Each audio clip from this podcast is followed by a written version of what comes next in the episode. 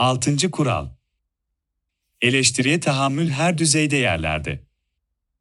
Herkesi eleştirme hem de sertçe eleştirme hakkını kendinde görenler, kendilerine yönelik bir eleştiriye tahammül edemiyorlar.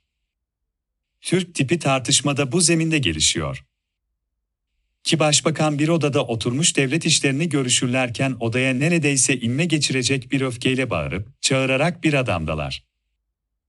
Bir yandan ayaklarıyla yeri dövmekte, diğer yandan da masayı yumruklamaktadır. Ev sahibi başbakan onu uyarır. Peter der, ne olur altıncı kuralı hatırla. Bunun üzerine Peter aniden sakinleşir, özür diler ve odadan çıkar. Politikacılar yeniden sohbetlerine dönerler ama 20 dakika sonra çılgınca, el kol hareketleri yapan ve saçları havada uçuşan bir kadının içeri girmesiyle konuşmaları tekrar bölünür. Bu davetsiz misafir de aynı sözlerle karşılanır. Mari, altıncı kuralı hatırla lütfen. Kadın sakinleşir, odaya tam bir sükunet çöker ve kadın özür dileyerek odadan çıkar. Aynı sahne üçüncü kez tekrarlanınca konuk başbakan meslektaşına şöyle der. Aziz dostum, hayatımda bir sürü şey gördüm ama bunun kadar çarpıcı olanına hiç rastlamadım. Bir sakıncası yoksa şu altıncı kuralın sırrını benimle paylaşır mısın? Çok basit diye karşılık verir ev sahibi başbakan, altıncı kural kendini bu kadar ciddiye alma demektir. Ya der konuk başbakan, güzel bir kural bu. Ardından sorar, merak ettim, ilk beş kural nedir? Başbakan yanıtlar, başka kural yok.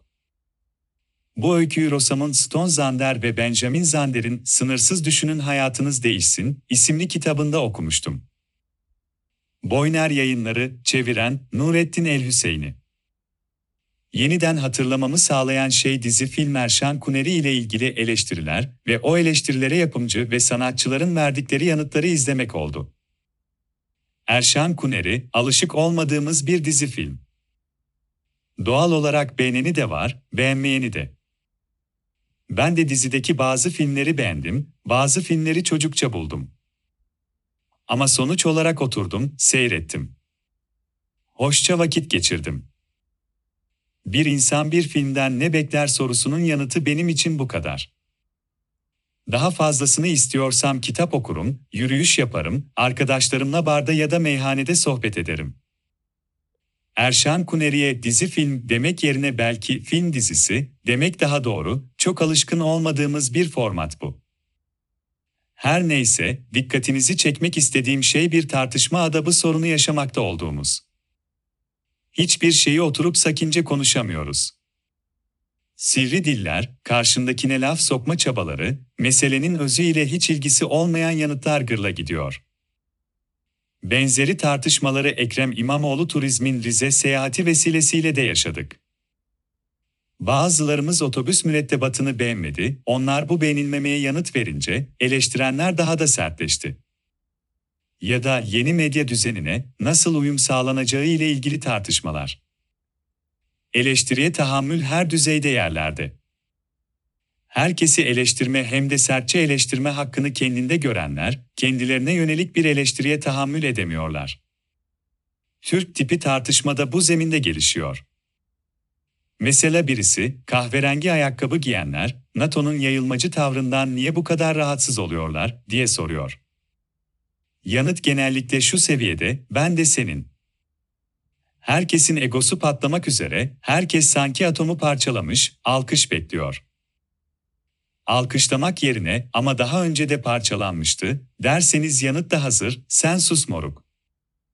Her sabah gazetelerdeki, internet sitelerindeki yorumları okurken içimden şöyle demek geliyor, altıncı kuralı hatırla. Bir de olmayan bir tartışmayı, varmış gibi yanıtlayanlar var.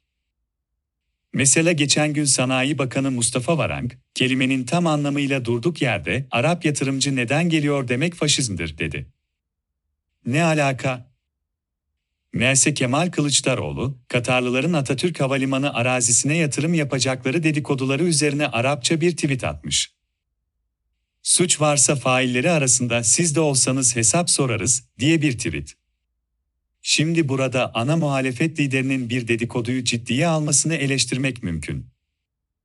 Hangi Katarlı geliyor, havalimanında ne iş yapacak bunları somut olarak öğrenmeden, tweet'e sarılmak, ana muhalefet liderinin ciddiyetiyle bağdaşıyor mu?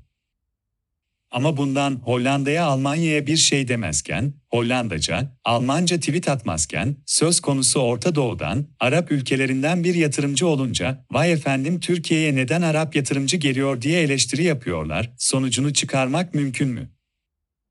Adam diyor Çanakkale Boğazı sen diyorsun yandı İstanbul Boğazı. Değerli okuyucular, bunun için bana e-posta yazmanıza gerek yok, bu sözün doğrusunun ne olduğunu biliyorum.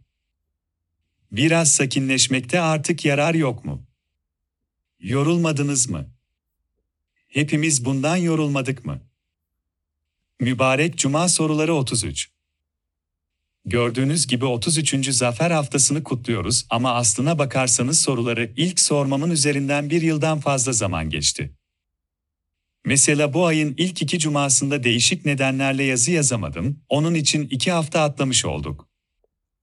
Lafı fazla uzatmadan Süleyman Soylu ile başlayalım. Süleyman Soylu'nun yanıtlaması gereken çok soru var ve saklanıyor, yanıt vermiyor.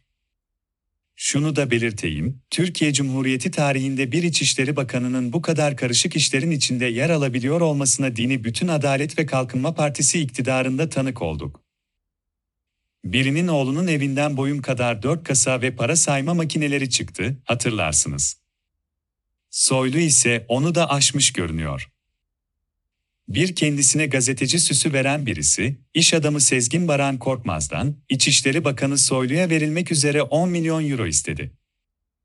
Korkmaz bu amaçla kendisine operasyon çekilirken bazı adamlarının içeride rehin tutulduğunu da söylüyor. Bu iddiaya göre Soylu, bir iş adamından avanta 10 milyon euro istemekte kalmamış, bir de devletin polisini mafya tetikçisi olarak kullanmış. Ki Ankara ve İstanbul belediyelerinin elinden aldığı yolsuzluk dosyalarını saklayıp savcılıklara göndermeyen İçişleri Bakanı, mafyadan para alan AKP'li politikacıyı da biliyor ama açıklamıyor. Benim rahatsız olduğum bu durum, Adalet ve Kalkınma Partisi yöneticilerini ve milletvekillerini filan hiç rahatsız etmiyor. Muhafazakar hassasiyetleri ayağa kalkmıyor. Oysa birisi beğenmedikleri bir resim çizse hep birlikte ayağa fırlayıveriyorlar. Aralarında bu iş bize bulaşmasın, kimse bu adamı açıklayın kardeşim diyecek bir babayı çıkmıyor. Üstelik mafya tarafından maaşa bağlanmış AKP'li politikacının adı derdest bir soruşturma dosyasında duruyor. Mafyanın maaşa bağladığı politikacıyı savcı neden koruyor? O da mafya politikacısının ortağı mı?